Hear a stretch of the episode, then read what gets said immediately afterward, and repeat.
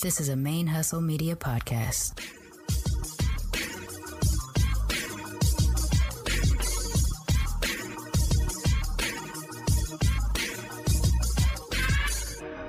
Hello and welcome to the show.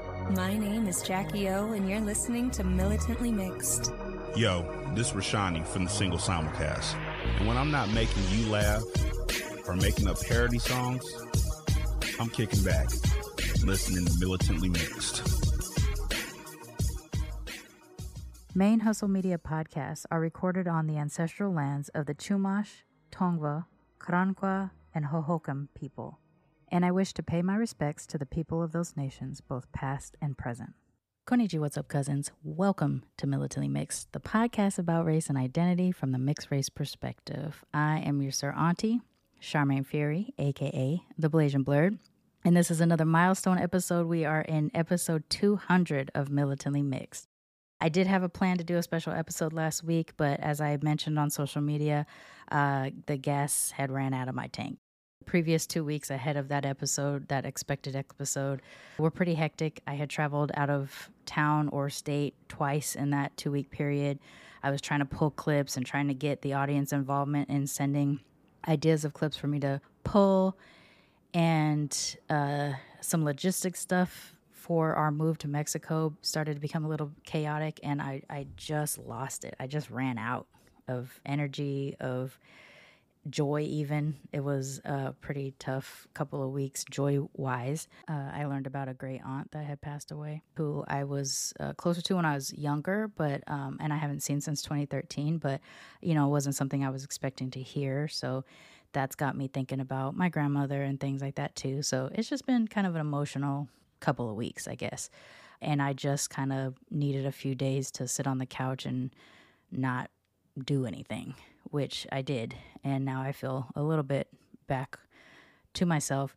That being said, the chaos has begun. Um, it's not like I haven't preparing been preparing for this move out of the country for the last uh, year, but getting under the 30 day mark, which is where I'm at right now, uh, the it just it's just become chaotic. It's like, oh, I haven't gotten rid of enough stuff. Oh, eventually I'm gonna have to empty out this apartment.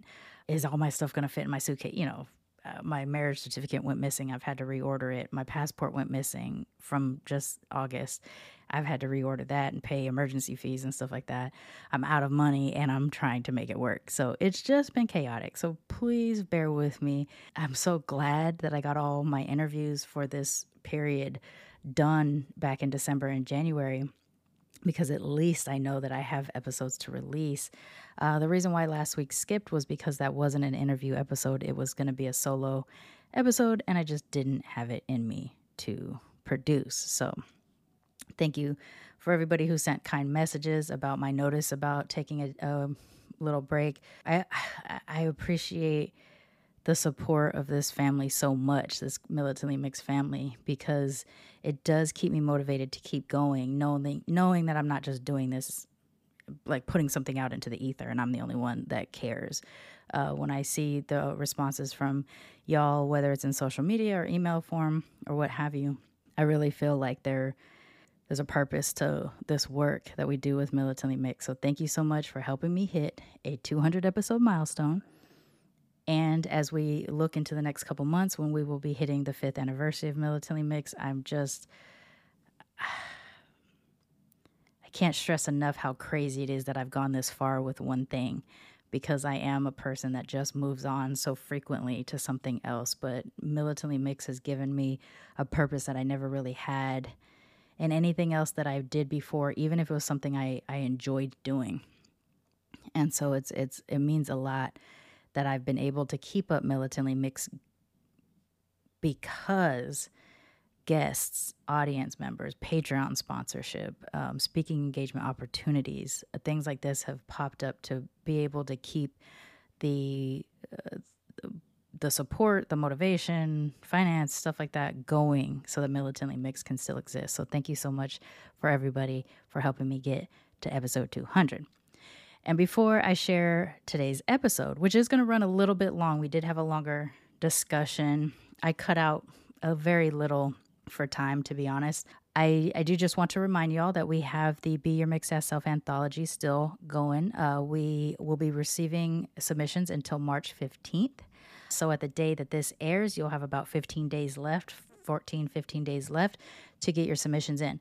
As of right now, we're probably heavier on the poetry side than on the nonfiction essay side. So hopefully people will start getting those nonfiction essays in pretty soon. I've had a lot of note like notes and DMs or emails like excited that this opportunity exists as people are starting to find out about it now that may not have been exposed to the show before. So we're actually starting getting entries from people that don't know Militantly mix the show itself please go over to militantlymixed.com and click on the Be Your Mix Ass Self Anthology tab. Read through all those guidelines so you make sure that what you've written does qualify or what you will write does qualify.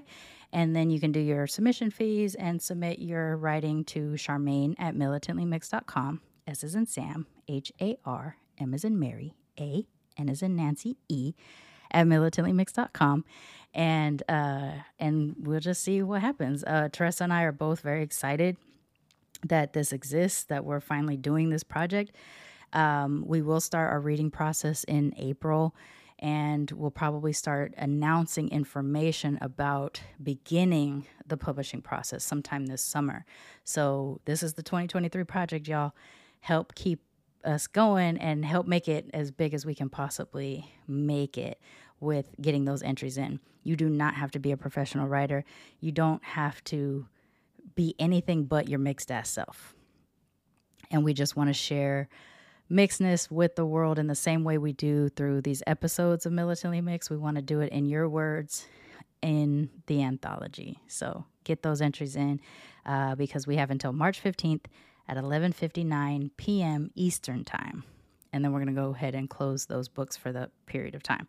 Mind you, this is also something we're trying to do every year, but we would love it if the first one, you know, really started with a bang. So let's make that happen. Also, if you would like to support the show, you can go to patreon.com slash militantly mixed and sponsor the show as low as a dollar a month to as high as anything you wish. There are different reward levels depending on what you choose. And for some of y'all who are expecting awards, like physical things, um, a lot of those have gone out already. I did get a bounce back with an incorrect address, so I have to reach out to that person and try to find find them again. Also, there's some folks that are at the t-shirt level that hasn't sent in or responded to their t-shirt message yet. Those are coming from Patreon, even though I'm writing them. So please make sure if you see a Patreon email from Militantly Mixed that you do respond through there so that you can get those rewards sent out to you. And if you would like to support the show by dropping some coins in the tip jar, you can go to paypal.me slash militantly mix. And uh, shout out to Aaron and Nina. I see y'all have recently dropped some coins in that tip jar again. And I, I know that you do that every so often. So thank you so much for help keeping me going that way as well. And I think that's it. I am trying to rush through this intro so that we can get into this episode, but I think that's all the things. Yes. I think that's all the things. All right. Today, we are joined by Kim. They are a Filipinx and Chinese American heritage, pronouns she, they, sha. We kind of discovered each other through Rohan Zhou-Lee and have been sort of following each other for, I want to say almost a couple years now. Uh, but we had a really good conversation about uh, a lot of aspects of like multiple layers of mixedness, multiple levels of immigrancy, combining activism and art and it was just a really great conversation. So I'm looking forward to sharing it with y'all. Uh, ahead of that, though, I do just want to let y'all know near the end of the episode, uh, Kim does mention an event that is coming up on March 4th, which I'm going to put the information in the show notes for a releasing of a zine that is about safety and solidarity. Uh, there's going to be an event at Culture Labs in New York. Uh, so, again, I'm going to put all of that information in the show notes. So, please check that out. Also, you can check their social media account because I will on Instagram I will be sharing whatever the organization is sharing so that y'all if you are in the New York area you can support another militantly mixed cousins work along with the work of a lot of other uh, creatives in the um, Asian American space. Uh, so please, yes, check the show notes. Also, I guess this is one more announcement. I have been trying to get caught up with the transcripts for the episodes. You may have noticed if you go to militantlymix.com and click on the episodes tab, there are some episodes that have a transcript listed already. I am going to have to manually do that backlog though. So while I do have an AI software that helps me create the transcript, I still have to go through and manually make corrections, which does sometimes take quite a long time. And so I'm getting as many done in advance as I can. But with things being as chaotic it is, it's kind of slipped behind again. I'm also trying to catch up on episodes from the past as well, which again, it'll come as it comes because it's still manual work. And until I make a little bit of money on this show to be able to pay someone to help me with that. I'm still a one main show. I get it done when I get it done. That being said, if you head on over to militantlymix.com and click on that episode tab just to check and see if the episode you want has a transcript, there might also be that extra information if there is an event or a product or an art piece or a podcast or, or whatever the guest is into or doing I will have something on that page dedicated to that episode so you can go to those links directly there as well. So please go ahead and check that out. So, without further ado, please join me in welcoming our 200th episodes cousin, 200th episodes cousin of Militantly Mixed, Kim, aka Keech.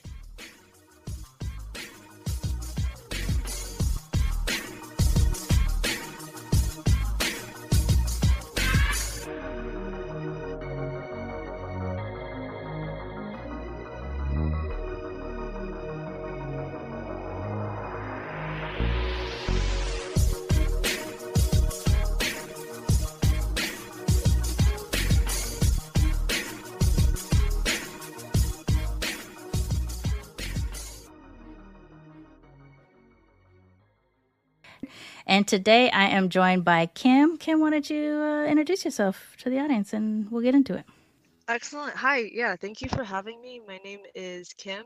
I am a Queens based uh, graphic design major and um, of Chinay descent. That's uh, Filipinx Chinese American.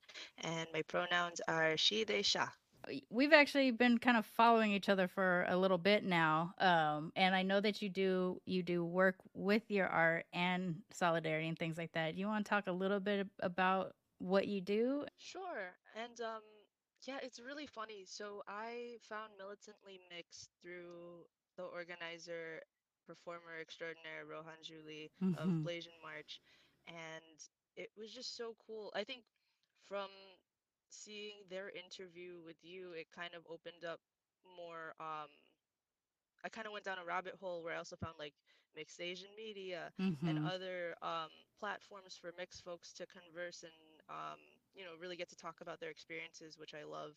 Um, I know I don't necessarily look it, but it's being um, you know being a mixed race person. It's it's been kind of tricky to navigate and find other people to talk to. But I, I think having grown up in Queens, it's I've been really lucky where it, it took a while, maybe up until high school, to really find uh, friends to talk to about mm. that. But yeah, it's I do feel lucky in that regard. And briefly, I'm also the co-founder of Diverse Streets Initiative. It's a an informal grassroots art collective.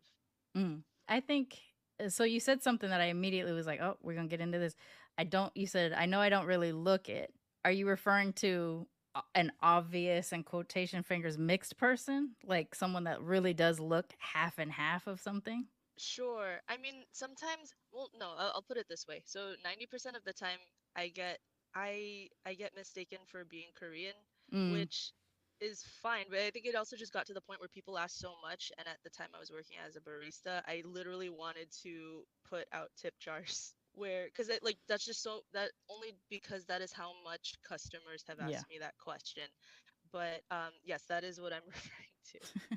I feel like um, as a fellow mixed Asian, I think and and maybe other mixed folks get this too, but I think when it comes to being a mixed Asian, people will ask you what the kind of Asian you are as the most Asian person they have contact with. The uh, most I can't speak words now for some reason. The kinds of Asian they have most access to. So like if they grew up and there were a lot of Koreans at school, you're automatically going to be Korean, right? You know, that kind of a thing. Um whereas someone like me who with the the black Japanese and white, I'm even less Asian looking.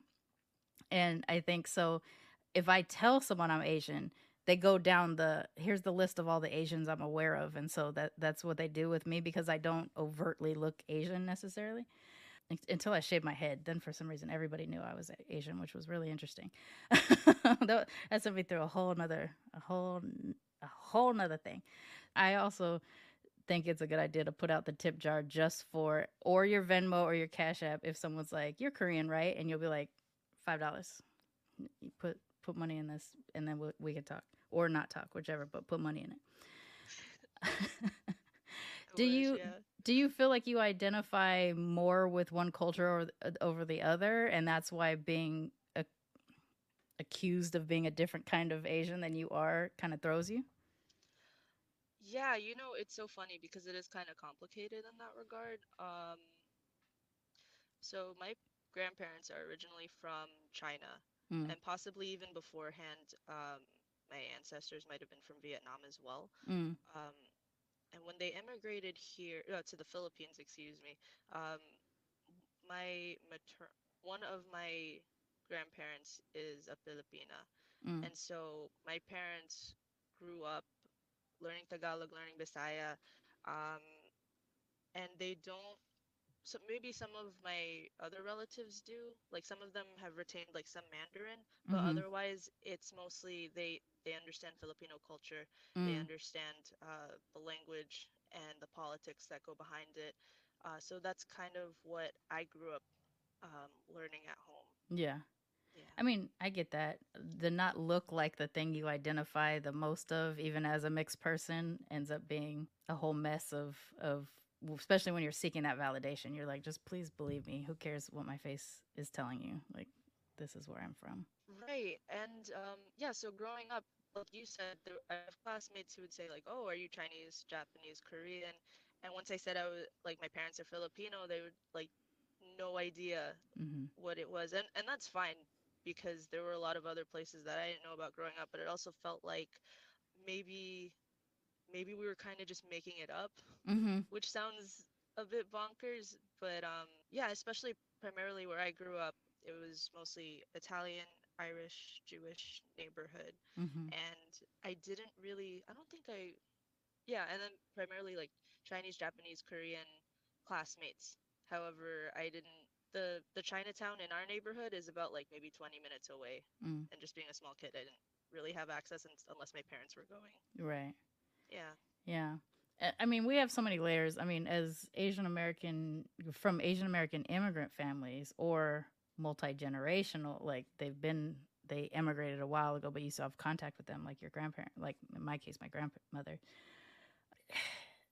That we have to convince people at all is ridiculous. Like we really would be just like, see that little Japanese lady, she yeah, I'm that's that's why you know that kind of stuff is really frustrating because you are what you are, you know can't help that shit. Uh, what got you into the the artwork and and utilizing it for um, opening conversations about solidarity and and safety and things like that? For is it more specifically geared towards the like Asian safety and things, given what's happening in the world, or is it just a general solidarity type of work? Yeah, it's a it's a little bit complicated. I, I guess if that's I know I've been saying that a lot, but I, I guess when I look back on how art's been for me, I think I just wanted to be able to articulate stories that have been in my brain for a while and put it in a way that's one coherent, two um, would be relatable, and three would be able to touch up on on the subject matter so strongly where the people who read it and they and they know or they can they relate to it they they feel seen they feel heard and that's kind of one of the past projects I've been able to do in 2021, my short comic Queens I Love You But You're Bringing Me Down was chosen as one of I believe like five projects by the Catalyst Commission's excuse me the Creative Sanctums Catalyst Commission um, by Sharon Chin, and I was able to kind of talk about the the remnants of of racism within the borough. And it meant a lot to me because I actually got to meet other people from Queens and they're like holy shit thank you like this this is I know exactly what you're talking about. I know these areas. This is our home. This is yeah. where we grew up with. So I'm I'm really grateful to do that. And I think 2020 kind of just gave us or at least it gave me the opportunity to kind of have more of that attitude to just throw things against the wall and see what sticks. Yeah. Only because at that point i was like life's too short. You might as well just get it out there while you can. Right. Um, yeah, I feel like the the pandemic taught us that life was both too short and too long not to try something, whatever whatever that was. I feel like when I mean I was already doing the podcast at the time, but the pandemic taught me that that's actually all I want to do. Like, you know, I don't want to try to figure out how to balance having the podcast and having a job. Like I wanted to figure out how to how to just do the podcasting because this this work seemed more important and granting me access to people, you know, like you, like Rohan, that are doing work where their mixedness fuels an aspect of of what they do. And what you said about the um, Queens, I love you, but you're bringing me down. That other people from the borough were like. I mean, it's just one of those moments of representation happening right in real time and in meat space that someone else needed reflection in some way, shape, or form, and and that can be really broad, like us as mixed people, all the way down to specifically mixed people in Queens or, you know, mixed people, a mixed Asian person in Queens or something like that. In your case, I, I guess it, uh, I haven't actually had too many people that were multiple kinds of Asian mix, which I think is a fully different type of complication than just like being a mixed Asian in general. Maintaining, I guess, so it's like multiply immigrant status family, right? So China to Philippines, Philippines to here. When did it happen? Do you know? Yeah, uh, in the early 80s, because Ferdinand Marcos had mm. just driven the country to such poverty, um, my parents were able to to immigrate here.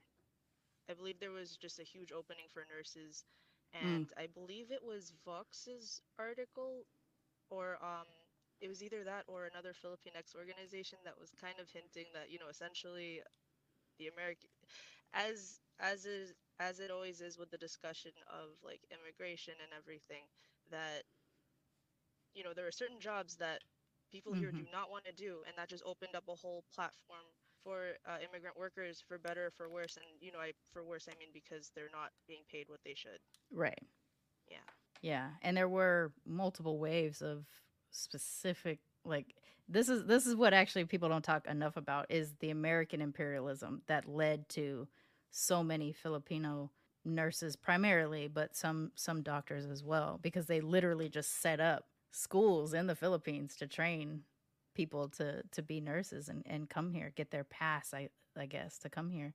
And yeah, so many so many families are affected affected by that being the reason why they came here. Whether or not they'd even have wanted to have done that, if like all privilege and access was available to them, is this what they would have wanted to do when they came um, here? My God, thank you so much for bringing that up. Just because, like you said, um, since Spain sold the Philippines to the U.S., that's when those assimilation programs opened mm-hmm. up, and that's why there's just so many uh, Filipinx nurses. Like here, they, I think they only make up four percent. However, I believe one third of that four percent were killed during lockdown because mm. of the pandemic right, and right. everything. So to just see to see how the impact of that like almost a century later. Mm-hmm. Um, and then to see the the Stop Asian Hate movement arise in part because of that, it was just I think that was another um, driving force for me to to just make art as an homage to that too mm-hmm. because like you said people like our parents they did not have the options to figure out what do i want to do in life mm-hmm.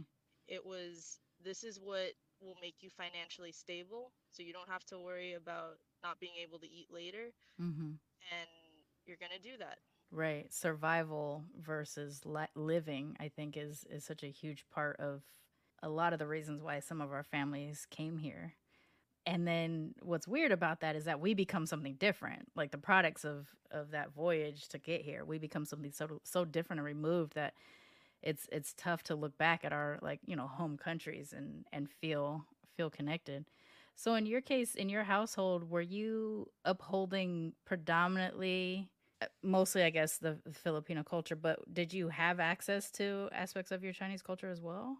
Honestly, that's something that I kind of mourn here and there mm. because um, before the pandemic, actually, my lolo passed away, mm. and he he um, he assimilated into Filipino culture. He he knows Tagalog, um, but there were times where for there were times where my parents and their siblings were growing up, they would hear him sing in either Cantonese or Mandarin, Mm.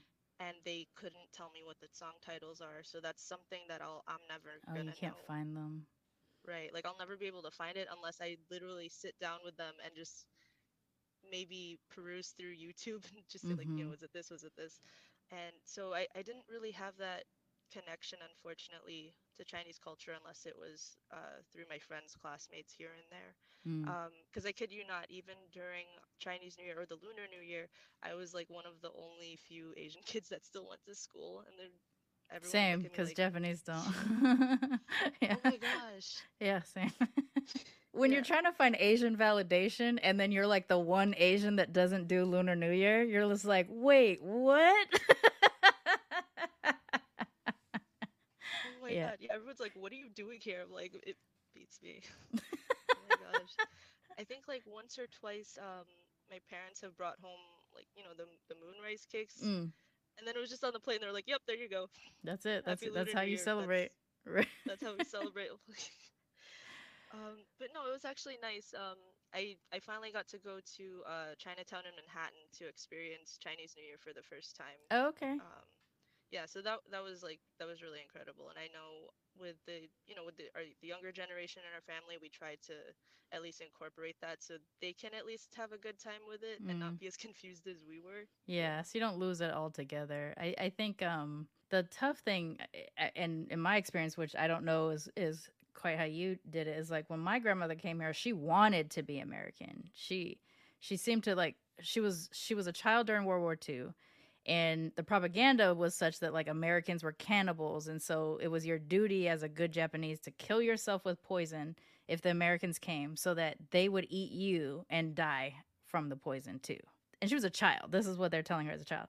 But when the Americans came, I don't know why they didn't immediately kill themselves, but the Americans were throwing chocolate bars at the kids. So it was my first, my grandma's first exposure to chocolate and my grandma's first exposure to Americans in the flesh. And I think that created an obsession with her so that by the time she was in her, you know, young, t- late teens, early 20s, she wanted to marry an American. This is what she's told me. And um, she dated one guy who got deployed. Uh, you know, they were stationed in Japan during Korean War. Uh, and then she met my grandfather, and she's like, "Yep, you'll do," and married him and came here and had you know these American children. And so there was the part of the American military that as- forced her into assimilation, like literally put her in domesticity classes and tried to make her an American wife. There's that version of assimilation, and then there's her own version of it, which is Clark Gable. She was obsessed with Clark Gable. She wanted to marry him. I don't know what she was going to do about my grandfather, but had she met Clark Gable, she was going to do everything in her power to marry that guy. So there was like that version of it. So when I come along and I'm like, I want to be Japanese, she's like, no, no, we've already, we've already left there. Don't, you know, don't do that. Or the weirdness of like, why are you so curious about where I come from? Because she was willing to leave it behind. And I think there's a mix of that with with uh, those of us that are Asian, mixed Asian, is is that like the reason they left dictates how much access we're given or how much access we accidentally receive just by you know living in the household. I don't know where i was going with that but i you know, it's just one of those things it was like i notice as i'm getting older how much work it takes for me to gain access to things when I, I literally had a Japanese woman in my house growing up. You know, like I ate the food, I, I heard the language sometimes. She wouldn't teach it, but I would hear it. You know, we watched the movies and the TV shows and all that other kind of stuff. And yet I'm still sitting here at 45 years old going, oh my gosh, I can't believe I didn't even know something that I learned on, you know, TV or the internet about Japan. And then I get frustrated by that. In, in your case, do you have I, you know, you said the thing, and that's what that's what touched me is the idea of like your your Lolo's songs being gone, and short of you like accidentally coming across another person singing it maybe, and going, oh my gosh, that's familiar to me. What is that? That that that is gone now. Um, and I just wonder sometimes like what's missing from you know in my world too, like what's missing from Japan that I don't have access to anymore. Yeah, that's just one of those tragedy things I think about, especially because Asians are so willing to assimilate. Oof, gosh, you hit the nail right on the right on the head. Um, yeah, I, where do I? There's so many things I want to touch upon that. I'm like, where do I even start? It's so funny that you mentioned Clark Gable because for one of my lolos, not not the one that I previously mentioned, there's this the other Lolo apparently was in love with the classic film actress Myrna Loy, Mm. and so he, I think when uh, he was, you know, in his elder years, he was living with my folks, and he would like they were, you know, they were just trying to make conversation. He would just talk about classic film actresses that he were Mhm. into, he was into that wasn't that were American, and yeah, that assimilation is pretty strong. My my Lola, his wife, was had eventually married, um, I, I believe, an American soldier, and that is how she immigrated here, and that's Mm. how some of my other family members were able to immigrate as well. So there, it's it's crazy. I know Jo Koy already made that joke regarding his parents, like so. It's just it's bonkers how ingrained that is. And once she immigrated here, you know, she was in the South. She was in Georgia for like 40 years. So assimilating was probably another form of survival for her. Mhm, Um, like mhm. she still spoke Bisaya. I think she's still like a proud Filipina. It's just she you, you can just tell by the way that you know our our family members like you said the way they talk about certain things like it's just and it's just so deeply ingrained and there's also the idea of white adjacency Mhm, with a lot of um A AA and HPI folks mhm. but you've definitely like really hit the, the nail on the head I think some of the things that feel sad for me in terms of Filipino culture Mm. is when um and and I don't mean it. I'm I'm not using Filipino in a way where it's like because I I know certain people like within the certain folks like in the diaspora they feel like the I, you know I guess just because it's 2022 we're all trying to be inclusive with language. Sure. Um, so I'm I'm not trying to say it in a way where it's like I'm using like the masculine in terms Mhm. of Filipino. I think I just because it's more familiar to people. That's the only reason why I'm bringing it up here.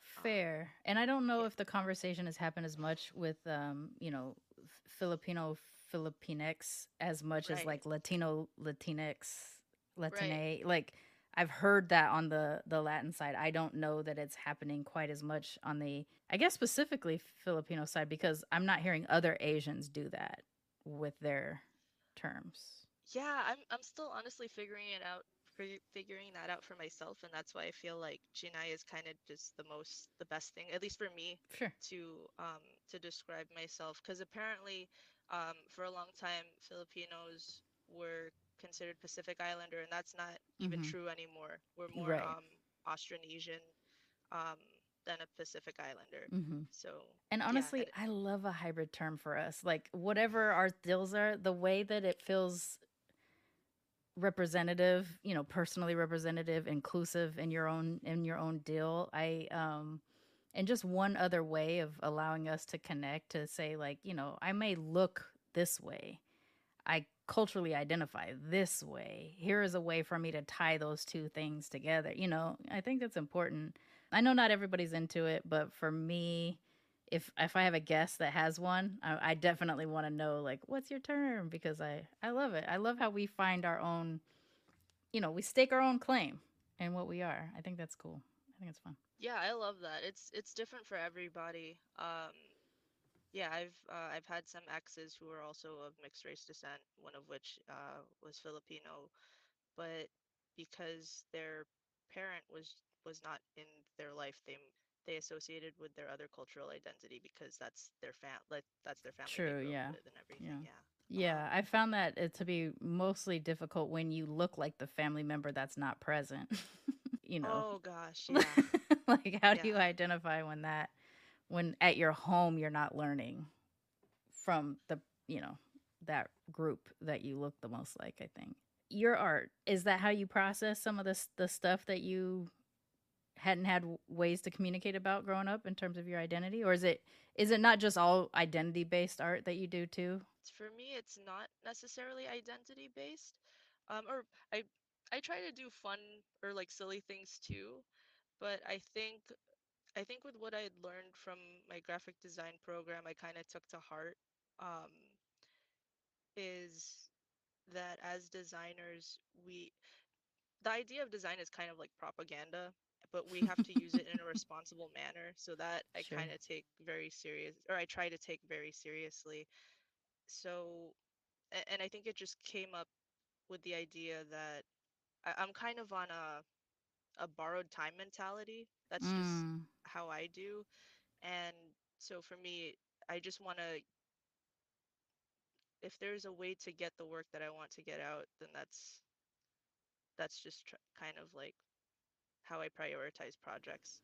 Is that the COVID response of just like life? COVID taught you how short life was, and that's why you feel you're on borrowed time, or is there something else going on there? Sure, it's a mix between COVID and I think um so on Instagram my in my bio I put that I am every Asian parent's worst nightmare. I'm a graphic design major just because um art is not always so highly encouraged or non um non-medically related work Yeah. of sorts. So I feel like because I went back to school late, that is my borrowed time mentality um, Mm. To do this program. And so it, it and it's funny because I think to answer your previous question, if there are things that I feel lost or like left out on in terms of like Filipino culture, for me, um, one of the biggest issues that I try to tackle is um, cur- well, at the time it was uh, the corrupt extrajudicial killings of um, Rodrigo Duterte's regime, and Mm-hmm. then now it's that Bongbong Marcos is back in Mm. Malacanang Palace, and so uh, especially because there's a lot of red tagging going on in the Philippines. Uh, red tagging is when if you if the Filipino government knows that you are speaking out against what um, atrocities they're creating Right. um, against uh, Filipino citizens, um, they will tag you as a terrorist. God Um, damn. I think because it's red tagging, it's it's a communist label, but communism and terrorism has been um, kind of clumped one in the same term. So that is something that people outside of the Philippines are trying to utilize because a lot of people in the Philippines are scared. Um, rightfully so, just because people have been shot in the street. Um, what is kind of scary now is that under Duterte's in 2020, Duterte passed the uh, anti-terror law. So it doesn't matter if you're in or out of the Philippines. If they know that you're talking about it, you could essentially be red tagged. And if you set foot on Philippine soil, you can be detained up to two weeks without be- being given an explanation of any sort. Oh my So- gosh. So they're looking for people that are even living elsewhere. Yes, unfortunately, that is currently what's happening, and that is why um, that's kind of why I've been making the artwork that I've been trying to make, Mm-hmm. and that's kind of been um, the scary and hard conversation that um, people have been having with families, including with their families, including myself. Um, just because if I ever try to have conversations about it with my family, they're like, "Oh, well, we don't live there anymore. That no longer affects us." Mm. um and it's been it's been really strange because it's like it's affected you so much that you had to leave right. um yeah you had Yeah. to like leave your family behind and everything um and in in a way i don't know i guess it's just that um i guess it's just that mental the, the way i look at it parents are just people who have kids so their way of kind of like dealing with certain things is how they've been taught so whenever i try to um talk about it, they kind of just laugh it off and just be like, "Well, this doesn't concern you." And also, there's no um, I believe the term is like jus soli. Um, it's complicated because if you are so because some of my family immigrated from China because they even if they were born in the Philippines, they're not automatically considered a Philippine citizen oh, for that reason. Yeah. So there's always that ide- there's always that like identity confusion Mm. as to like are you Filipino, are you Chinese, you're Mm. Intsik. And so especially because I'm not born there, we're not Filipino Americans are not seen as Filipino. Uh, Japanese is the same. Same Yeah, thing, yeah, exactly. Yeah, I'm sorry if that was like long-winded, but no, no, is- no. You're right. No, it that does that does help, and it's it. That's one of those things too that I, for me, is also a point of of frustration. Is that um, you know I, I've several times have claimed being Japanese in front of my Japanese grandmother, and her saying you're not Japanese, and me not understanding what she's saying when she says that because I didn't no one taught me that, right? Um no one told me that to Japanese being born there is what makes you Japanese, not the ethnicity, right? Right. And so for her, she's like, I'm not Japanese anymore. I'm American. And I'm like, yeah, but that's nationality. That doesn't have anything to do with who, because I grew up here where ethnicity and culture is such a big part of what makes you able to claim something, right? Sure. And so that being told by the person in your family that is Japanese, that looks Japanese, that you're not Japanese, it's just like, oh, the invalidation, you know, there's like, ah. But if your country is also saying like you it's it's almost like the idea of like it's cute that you think you are Japanese in my case or you know Filipino in yours or whatever like that that's uh like that's sweet. But here's all these reasons why you don't fit. And and as a mixed person it's a it's an extra hit because you're already dealing with the whether externally or internally all of us have at some point that I'm not enough of idea, right? And so when your country's telling you you're not from the country that your family comes from, you know, it just it always hits. That one's still to this day, 45 years, every time I hear it, I'm just like, "Oh, man, I wish I wish that wasn't the case." No, same. There are times where I'm like, I'm a grown adult. It doesn't affect me. And then once it happens, I'm like standing in the shower. I know you're like, 12 staring. again, just crying. I know exactly what you're talking about. You're just like, please let me. Like that's where I start to get a political in a way that doesn't make sense. That's when I'm like, this is why we should have open borders. Then none of us get to claim, you know. Even though I still want act like my whole reason is that I want access to this culture that um, I descend from, and I feel like I think there's different parts of like the diaspora holds different things. There is the you are no longer from this country or like the people that you're connected to aren't from that country anymore. There's that aspect of it. But I think there's also the aspect of it of just like uh, collectively the culture decides what you're allowed to claim. You know, Yes. I didn't choose to leave Japan. Right. My grandmother chose to leave Japan. She shared enough of Japan with me to make me want to reclaim aspects of it. But Japan is telling me no, or the culture or the whatever is telling me no, because you're mixed, because you're American, because all these reasons, this is why you don't have access to this thing. And um then so that's when you have this tragedy of loss, this like mourning that we go through as the children of immigrants is the songs of your family certain foods that maybe you remember as a child but no one remembers how to cook anymore because the grandparents cooked it but your parents didn't and so now you can't right and it just it's, it's so quick how fast you lose it like I, if i think about it my grandmother came to the united states in the late 50s Wow. she was talked told by the military not to teach her children Japanese. So my mom and her sisters don't really speak Japanese. There's just some words that they know, kind of a thing.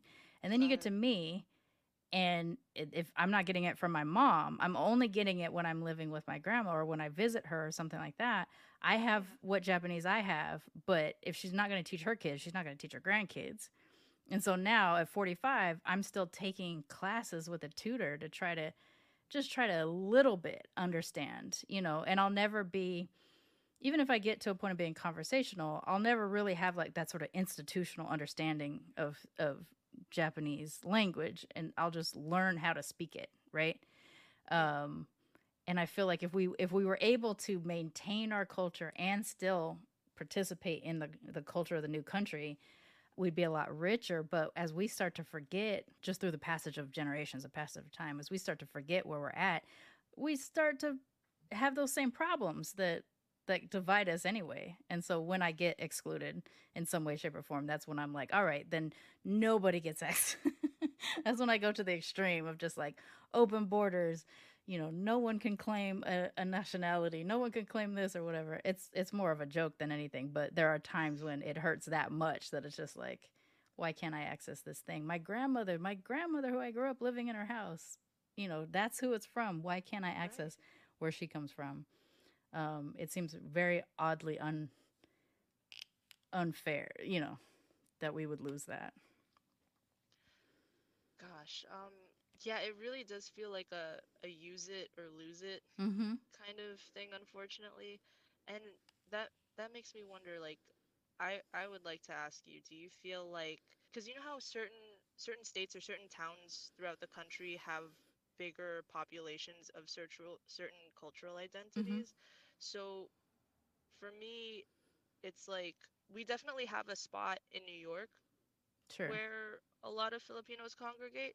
However, California and I believe like Hawaii, Hawaii have the biggest populations. Mm-hmm. So I feel like, well, dang, well, for, and that's not to say that I'm not grateful to like grow up in Queens, New York. I Sure. love Queens. I love if there's ever a chance I get to talk about or represent Queens, I'm Yeah. totally down for it.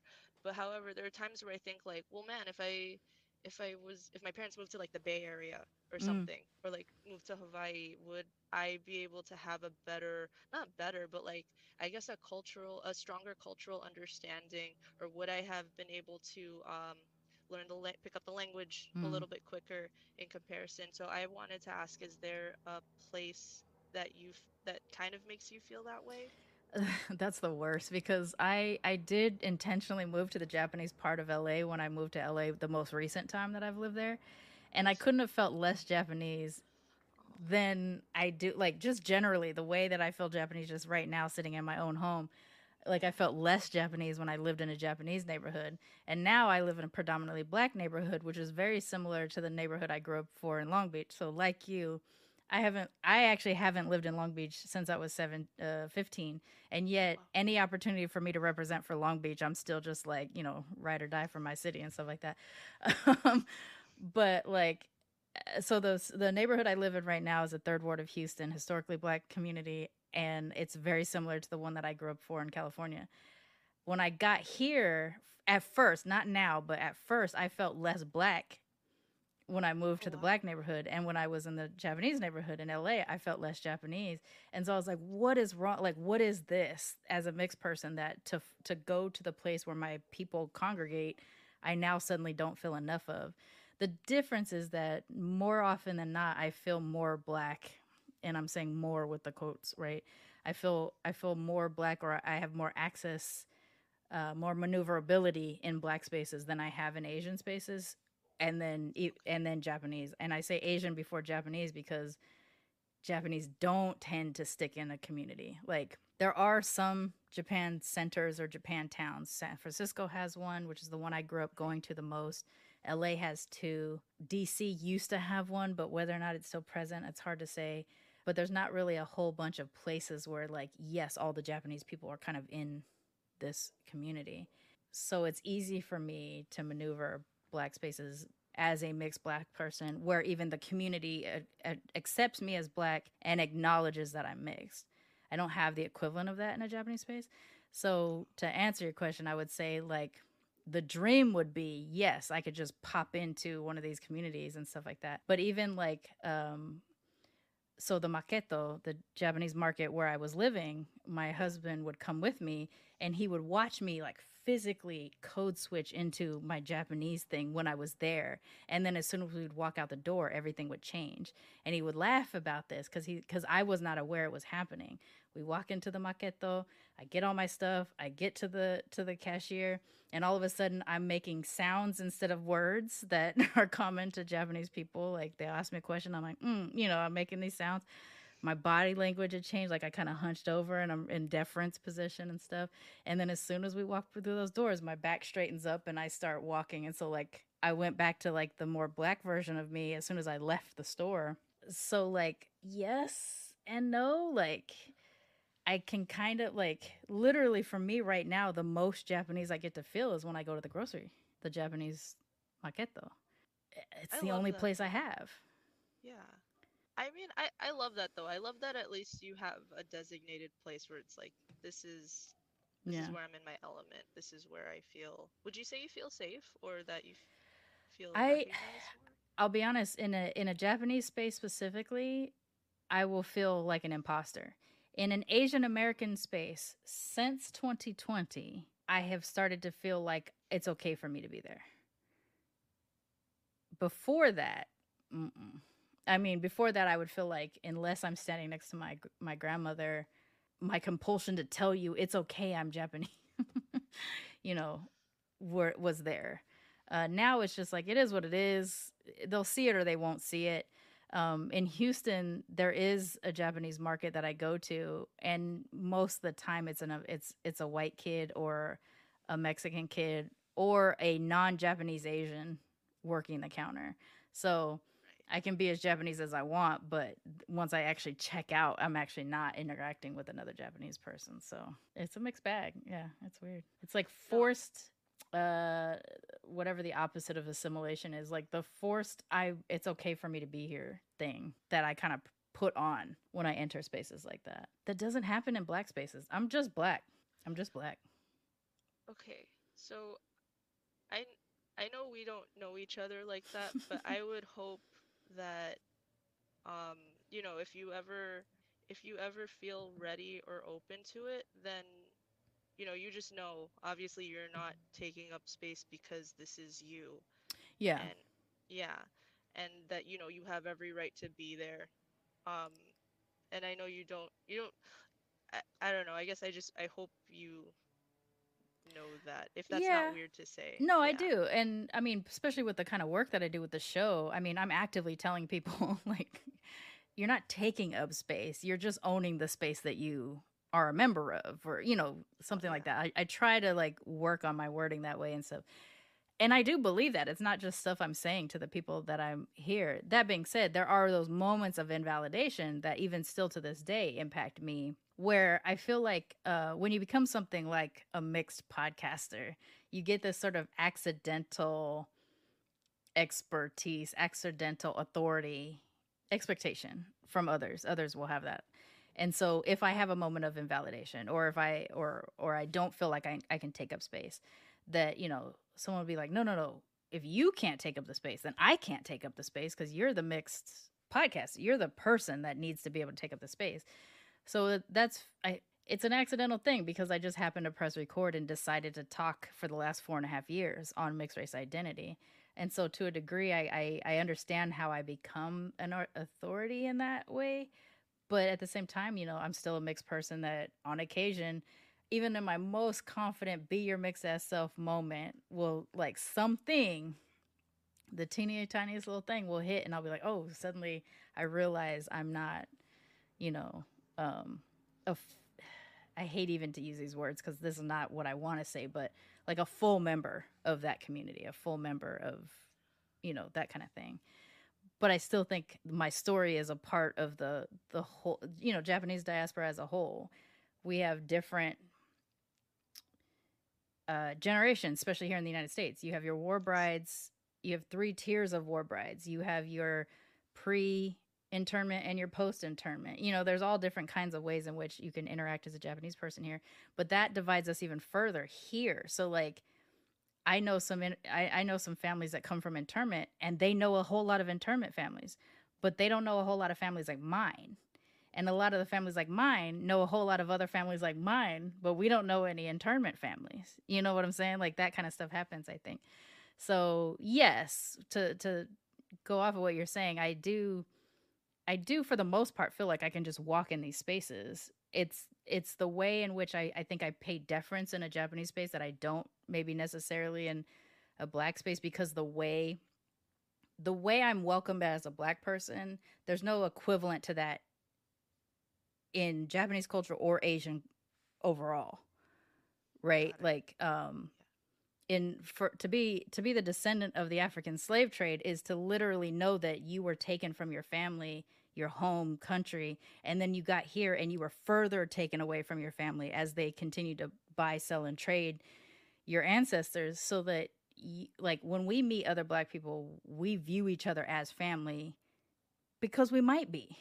You know we don't know that we're not because they literally sold our our ancestors all over the country um there's not an equivalent like that so the way i can automatically gain membership in in new black space there's just not I don't even have a way to explain that to say Japanese from Japan if I were going to try to enter a Japanese space, you know? Whereas I think other Asians where immigration was more of a necessity. Uh, you know, uh, they might get it a little bit more because they were maybe been driven out of their home country. It's not Right. quite the same, but there's something that we can connect to, right? But yeah, I can't just go to another Japanese and and just be like, we're ja- we're both Japanese, solidarity.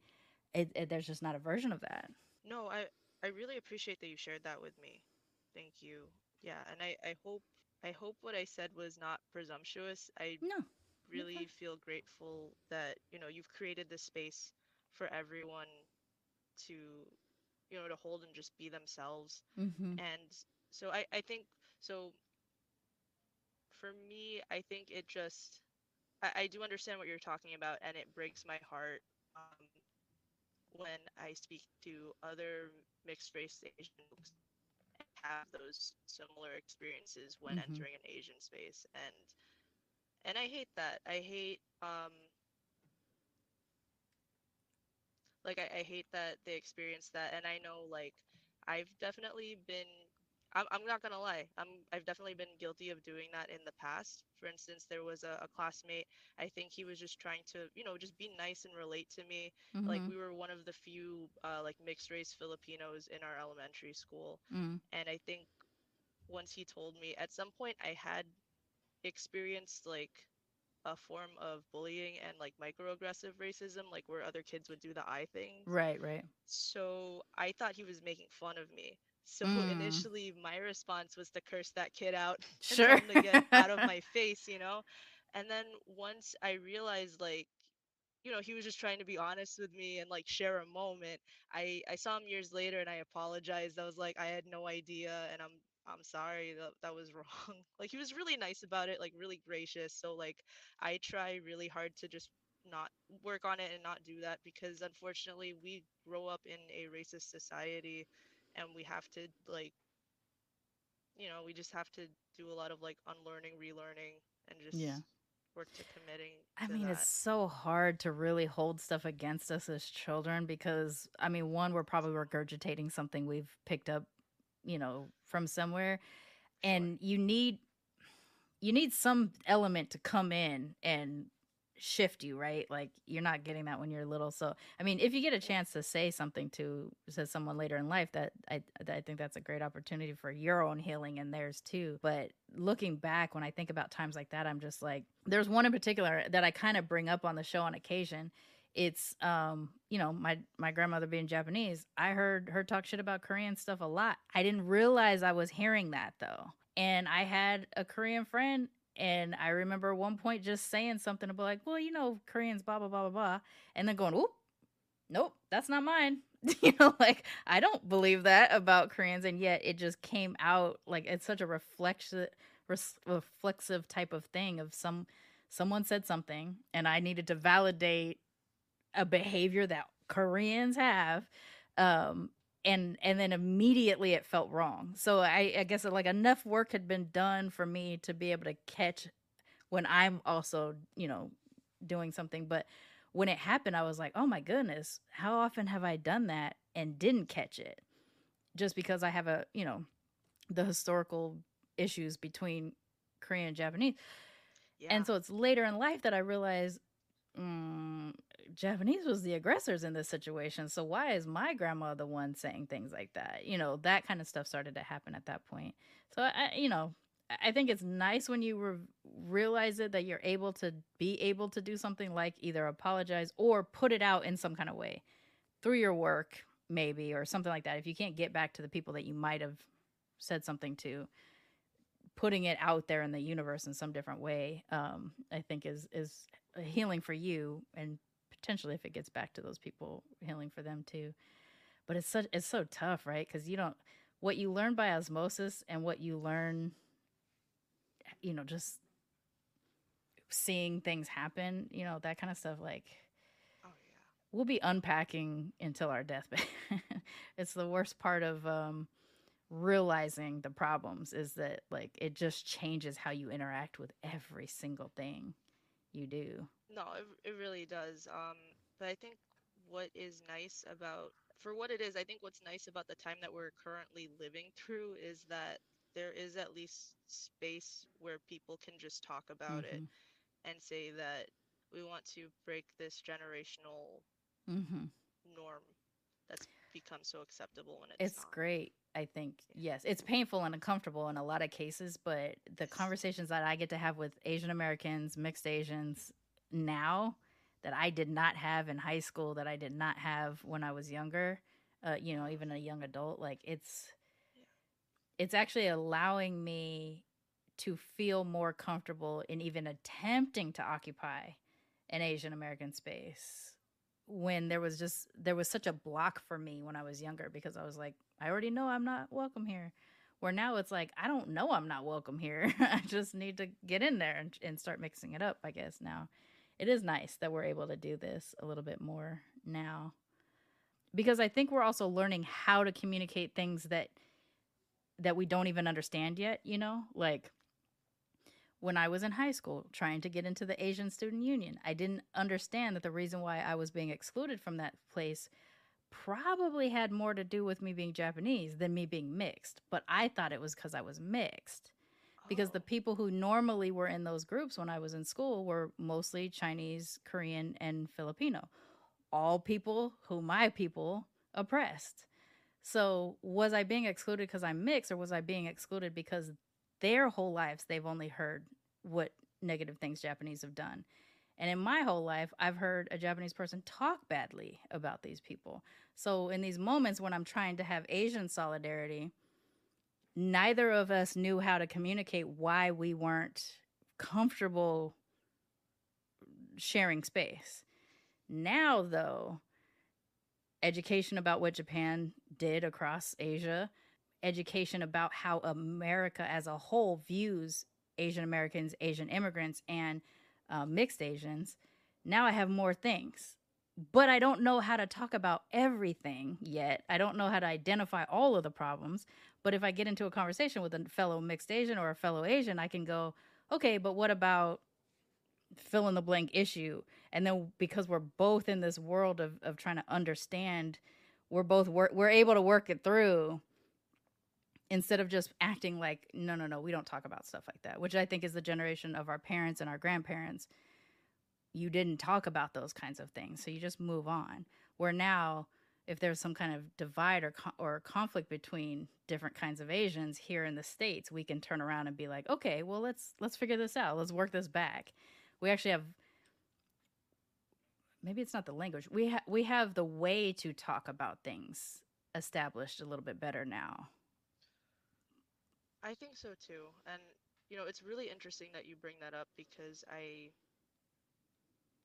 I think for for me it's still relatively new because I'll put it this way, compared to a lot of other peers, I feel like not that because obviously Filipinos were not excluded from World War II, but I think when it Mm. comes to talking about um, trauma that a lot of AA and HPI folks still feel because of World War II. Um, like I, I, I kid you not, I once saw two classmates like get into a fist fight because of it. Um, I don't know exactly how it started, but there, a few minutes later they were just like both on the floor, and um, I, I guess because I didn't necessarily grow. Well, I guess for one thing, I did not grow up with um, primarily here. It's uh, it was a Chinese uh, Korean Mm. um neighborhood, though there are like enclaves of like Japanese neighbors too. But I Mhm. guess like that interaction for me wasn't necessarily there until like later on in life. So I guess what I'm trying to ask is um or I, I guess what I was trying to say is that I feel like now like as an adult being in being like an AAPI spaces where that does come up sometimes Mhm. unfortunately like i'm still trying to figure out like the best way to maneuver and have those Mm. conversations or like like you said to like check myself if Mhm. i'm um from if i'm like oh wait no that was like an offhand remark why did i do that Mhm. that's gross or uh, do you feel like there are certain ways that you may still struggle Mhm. um in those conversations or spaces Yeah. Yeah, I think I mean like you said earlier, this is such a good time because we've we've sort of been blasted with learning opportunities that you know we're we're getting to a place where we can start talking about this stuff a little bit more. I think we're also getting used to being uncomfortable comfortable with being uncomfortable. You know, like it's okay for me to have this uncomfortable conversation right now. It's in fact important for me to have this uncomfortable conversation. Whereas I think in the past it would have been just like, mm, not touching that. You know. Right. Oh, okay. No, no, I I totally see that. I guess I just mean like if you feel that oh, this has come come to like an uncomfortable situation, like do you like I, I guess what is your how do you feel like is the best way for you to like do you just process it?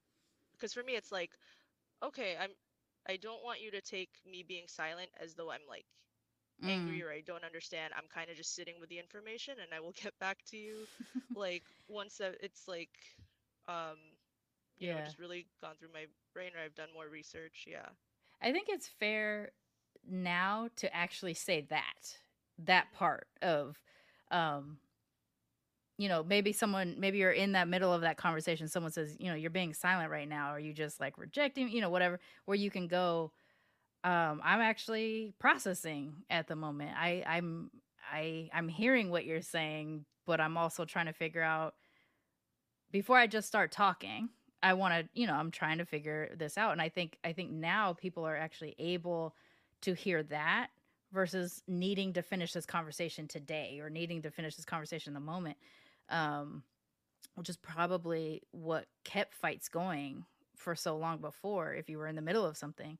Whereas i think now and honestly like it's a combination for me of starting this podcast and then what happened starting in 2020 um is is that uh, between 2018 and 2020 of starting this podcast i was learning how to have these conversations. I think there are times i did fine and i think there are times i made mistakes and had to learn and then as i learned and grew and incorporated this new knowledge i became a better podcaster um, and the fact that i address the things that i learn about myself are problematic later on i think that's what's kept the audience going and, and kept me doing this work. So, but what started happening in 2020 is really what got me into the conversation about Asianness and Asian Americanness, I think, in particular, is what I started to realize is the biases that I had against Asian Americans, mixed Asians, a- in you know, and Asian immigrants, all had to do with like the way I thought I was being excluded in the past. So I had to work through that. So I couldn't really engage at first. Like I had to just sit and listen. And in doing that and taking those beats, and now I can actively say, like, if you were to hit me with something that I'm not ready or don't have enough knowledge or awareness about yet, I would sit there and listen now. I might interject a little bit here and there. But one thing I've learned to say that I've probably, you know, five years ago wouldn't have said is um, I'm not exactly sure what I feel about that yet. I got to think about it. And I don't think, I think I can say that in a way that convinces the person I'm not trying to ignore this issue, but I'm not trying to jump on something and make some kind of declaration that I can't back up, you know? And if that means that I might also have to say, you know what, I'm going to need to research that a little bit before I figure out how I feel about it. I think what 2020 did was teach me how to do that. You know, I didn't know how to talk about uh, violence against Asians prior to finally becoming aware of how much violence against Asians there were. I, it's not like I wasn't aware of it. I wasn't aware of it to the degree that I was aware of it in in violence against Black people in the United States. Right? I, I mean, I've I've lived in more Black spaces, so it's easier for me to see it here. Um, so yeah, I think it, if I'm kind of answering your question, I think what I'm what I say is that now I'm identifying better when I don't know something. Whereas I think in the past I would have just talked through it. And I would have probably made more mistakes, probably would have stayed problematic on a thought, you know, or something like that. And maybe even close to hearing someone go, wait, wait, wait, you know. Whereas now if I'm if I'm not prepared to have the conversation, I'll be like, well, you know, can I just listen to you talk it through and then I'll do some research before because I'm not ready. I think I've I've learned that I can do that now, and I didn't. I think it's a combination of the podcasting and the um, the spaces I'm now putting myself in to have these conversations. I'm I'm actively engaging in Asian American spaces now, and that prior to 2020, I was not doing that. But no, I'm I'm really glad that you said that, and I think it's it's really important.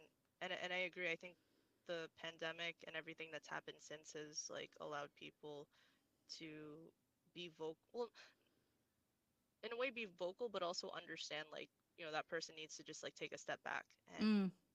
and um you know just think about the conversation and like if they want to look it up for themselves then they can they can do that and that's perfectly fine and it's i appreciate that you said that because i also feel like for me it, it was kind of the opposite where like i didn't like i knew friends were talking about um you know the protests and marches around like mm. 2015 and even beforehand but i don't mm. think it fully hit me um like as to how heavy and um like the full scope of like the historical yeah. um uh, like the historical oppression of the US and I'm saying that as somebody who um you know for what it is like in all of its problematic um ness that mm-hmm. you know I do feel lucky having grown up here but you know as because we've grown up here and because you know we feel like any sort of tie like we we do have um we do have the opportunity to critique it and we should we should mm-hmm. take that opportunity at every occasion um I agree yeah, to critique that and so for for me in terms of like the black lives matter movement that i'm just saying that did not like it, it that really forced me to like take a step back and and like really understand um like how like this yeah like you said just the scope of mm-hmm. of that and how it all kind of like comes together in that sense yeah and i think a big important thing that's that that comes with this period of time of us trying to figure out how to maneuver wokeness if that's what we're still calling it, sure. is is that not every cause is you have to agree with every aspect of every cause, right? Like True. my critique of aspects of um, the Black Lives Matter movement was when they stopped paying attention to the fact that the Black Lives Matter movement was created by a black queer women and just left left queerness out of the conversation and, and then it you know it started shifting into being a predominantly you know focus on you know, the killing of black people at the hands of the police, which is absolutely an important aspect of it. But also, there is this sub version of it, I guess, where it's active killing of queer people, active queering of trans people, you know, things like that. The exclusion of them as part of the conversation. I have a critique of that. But in the beginning, I didn't feel comfortable being able to say, hey, but what about our queer folks, our trans folks, and things like that. In the in the Asian Stop Asian Hate movement, my biggest critique, and that took a while to be able to talk about too, was the acknowledgement of what was what was similar between what happens with black people and what happens with asians right? And that that that was an opportunity for solidarity that was being excluded that that minor, model minority myth was being employed on the asian side when this should have been a solidarity thing from jump. And it took me a while to be able to feel comfortable in critiquing because I was like, you don't want to take away from the movement. Well, no, you don't want to take away from the movement, but you do want to acknowledge where we're still moving incorrectly. And I think it's a little bit easier to talk about that now. It was tougher to talk about it initially. And I think any future movements that are going to pop up, same type of thing. You're going to start out kind of not ready to talk about it correctly or you know maybe not even able to see some of the areas in which you know you are also being problematic. Um and i take it really hard when i find it you know when i find a bias or when one just surfaces like that and it the ones that bother me is when it comes out of my mouth so easily but that i immediately identify it as wrong. Those ones really bother me because i'm like I have enough tools to know that this is not a good thought. And yet that thought just escaped my mouth, right? Um, so I think this is a complicated time because you're learning how to address problems in real time and then immediately employing them instead of giving yourself time to absorb and process. Um, And I think we, you know, we need time to absorb and process, but we also need to stop problematic behavior as soon as it, as soon as we identify it, right? We may not always know why the behavior is problematic. It may just feel uncomfortable, and that's a different thing that we have to work with too. So I just think right now the best opportunities are things like this, podcasts or solidarity movements or you know in-person spaces. Uh, blogs and art exhibits and things that actually give us places to start the conversation whatever that conversation needs to be about and and us get into it from there. And so i think it's important for people you know like us creators of some sort um to be responsible. Actually that oh man i know we've already gone an hour but that just opened up an idea for me that i do kind of want to talk about. The idea of um the stereotype of Asian immigrants in America wanting our families to be, you know, in the medical field or something like that because that's where the stability is. And yet art is usually what kicks off a movement. Art and creativity is usually what makes us identify problems in our culture and our society. And back in our back home countries, art was way more important in how things moved kind oh, of yeah. until white people got on boats to be honest but uh, I, I know I bring up white people on boats a lot, but you see these major shifts in all of our cultures as you know that happens where our art changed after white people came on boats and and it also changes how we move to the rest of the world. You don't want your art to be the reason our country is on the map. You want you know this kind of success or whatever and yet it's it's the art and creativity that drives the movements and the and the change that's happening um, even if you're not actively trying to be political in your art. Yeah. I no i think that's a really solid point though especially because I, I, think the first thing that came to mind when you said that even though this this artist is like a national hero but they also have some stuff going on i guess if that's fair to say sure. not not that they're exactly the same but i guess kind of in the sense of like um you know, when people remember Martin Luther King, sometimes it comes up that he had an extramarital affair. This right. is the same case with Jose Rizal. He had an extramarital right. affair. Um, but his works, um, like his, I think he had like three books, one of which was like Noli Me Tangere, which means like touch me not. It was calling out um, Spanish uh, imperialism, and that's like one of the the biggest works to me that comes to mind in terms of like art combating Philippine um, oppression. Right. Really creating a whole movement to fight that. Um, no, that is a really good point, and it is sad um, because of the conditions that imperialism has has like led uh, our con- our like ancestral countries respectively. Mm-hmm. Um, that this is why, in a sense, there is like an a lack of encouragement in terms of art even though mm-hmm. they can they can do great things and they are an essential part of our cultures yeah i agree with that um, but before we start wrapping up i do like to ask all my guests uh, what they love most about being mixed because sometimes we, we talk about the tough aspects of it what is something you really love about being mixed what do i love about being mixed i think you know it's funny i think i i feel like things kind of start looking up for me around May or like around like the early summertime because you have um ANHPI Heritage Month. So for me that's like mm-hmm. oh this is where I feel the most comfortable in because mm. I can be both at the same time and it's like it's it's not that I I don't know I, there's like an extra to me it's like an extra dot of like fearlessness in a way so I I can't really describe it honestly, except that um this is just me and I will love who I am even if it makes other people uncomfortable.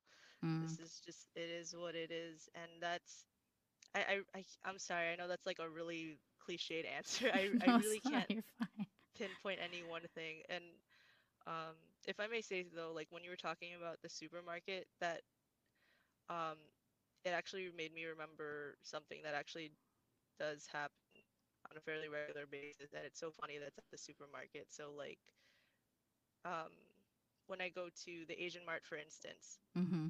I'll try to, because I, I, never grew up speaking Mandarin or Cantonese, but I'll like try to Mm. um engage a little bit, just like simple greetings and stuff.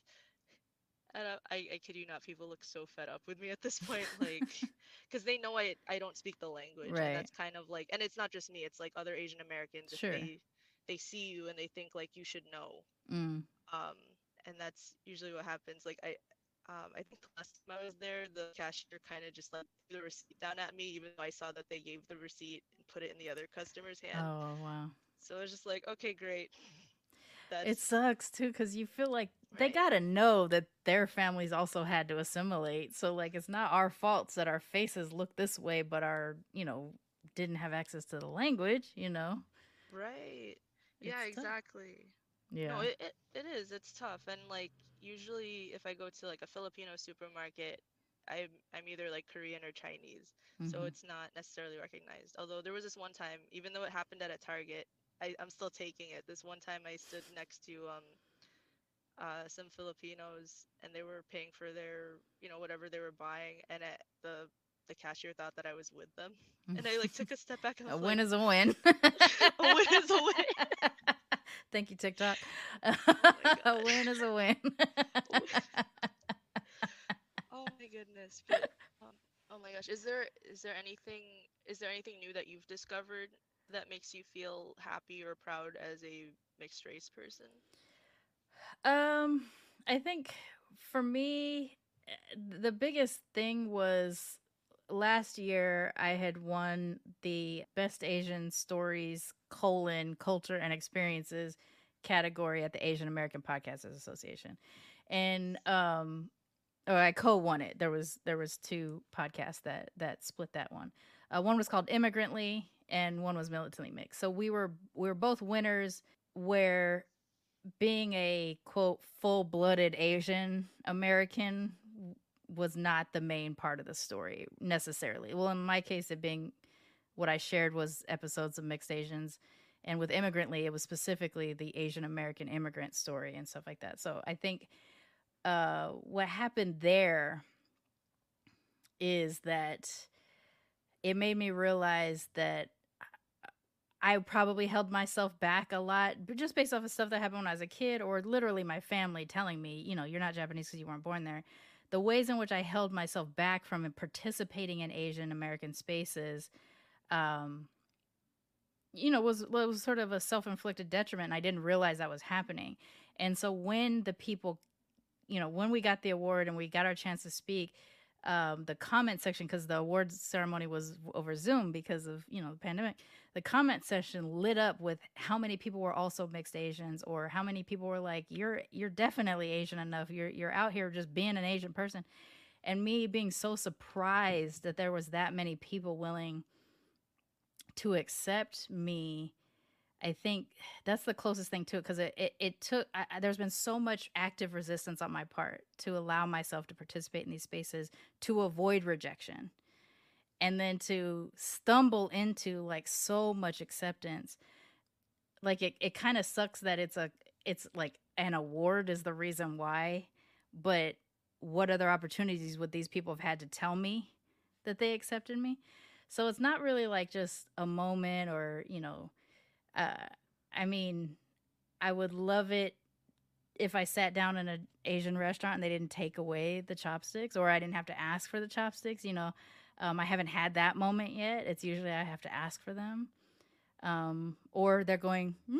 You know, like, really? You want chopsticks? You know, I wish it was something like that where it's just like someone left them or put them down for me automatically or something. And I'd be like, that's, they're telling me they can see it. But I don't really have that kind of stuff. I, so the closest I can get to is just like, finding the Asian American Podcasters Association and and getting welcomed by them has kind of created this like loyalty to that space for me of just like if I'm gonna if I'm gonna do something I'm gonna start here because they've already shown me acceptance and then I'm kind of building building into other spaces from from the confidence that they gave me I guess I don't that's the closest that I can say to answer that First of all, very belated congratulations because that is amazing.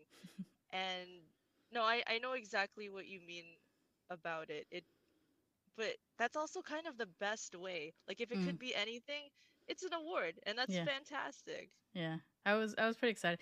The other part is I I have to keep reminding myself that there's a colon, culture and experiences because when I first saw it pop up, I just saw best Asian, and so like for a minute there, I was just like, I'm the best Asian. Yes, yes, you are. yes, you are. That's dope. best Asian. But yeah. Um yeah, it was it was really great and it, it opened me up in a way that like I have now actively participated in Asian spaces or Asian American spaces um since then that I I would not have dared before. Yeah. So there's that. Uh, why don't you tell everybody how to find you? And let, uh, I know you wanted to talk a little bit about an event that you have coming up. So why don't you share about that a little bit too? Thank you, thank you. Actually, um, if it's okay, um, you're talking about the award actually made me think, you know what, this is actually maybe not necessarily what I love about being mixed, if that's okay, but I think it just made me feel like I'm a step in the right direction, and this is completely okay. Um, if I just may say real quick, um, there there's a, a small boutique store in Astoria, Queens. It's called Side B, and a couple of times they have had events that showcased um, Filipinx artists within you know the diaspora in any sense, Mm-hmm. and um, yeah, just being able to do the work through like Diverse Streets Initiative, the um, multidisciplinary art collective I helped co-found, Mhm. as well as just my own personal work um, to be recognized, um, to, to, to just be recognized as someone who's also Filipinx Mm.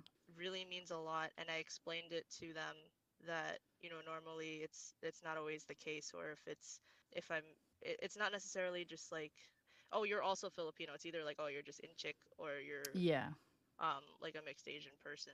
So once I explained it to the owner, the next time I saw her, she made me like a little chinai bracelet.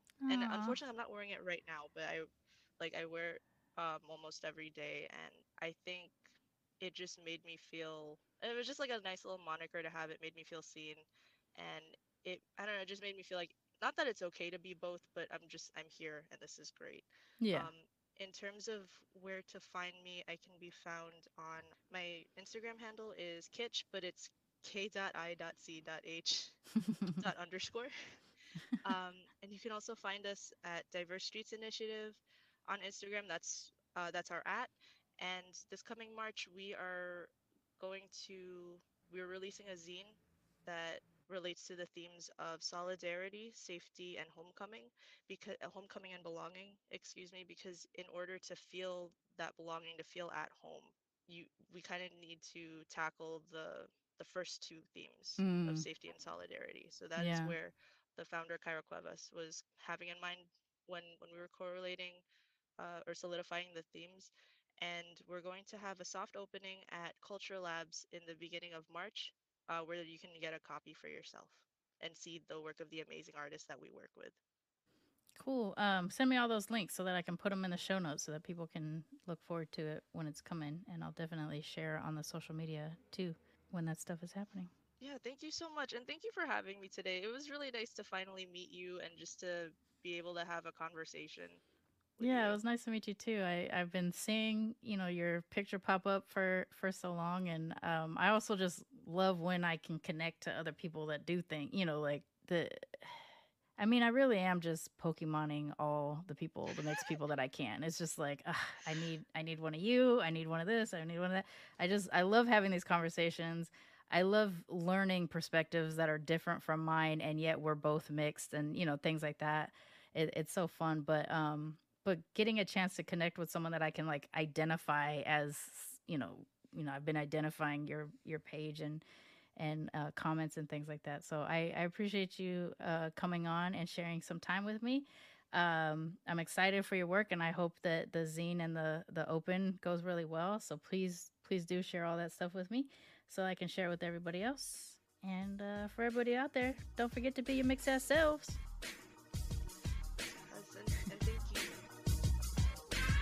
Militantly Mix is a ManeHustle media podcast, produced and hosted by me, Sharmane Fury. Music is by David Bogan the One.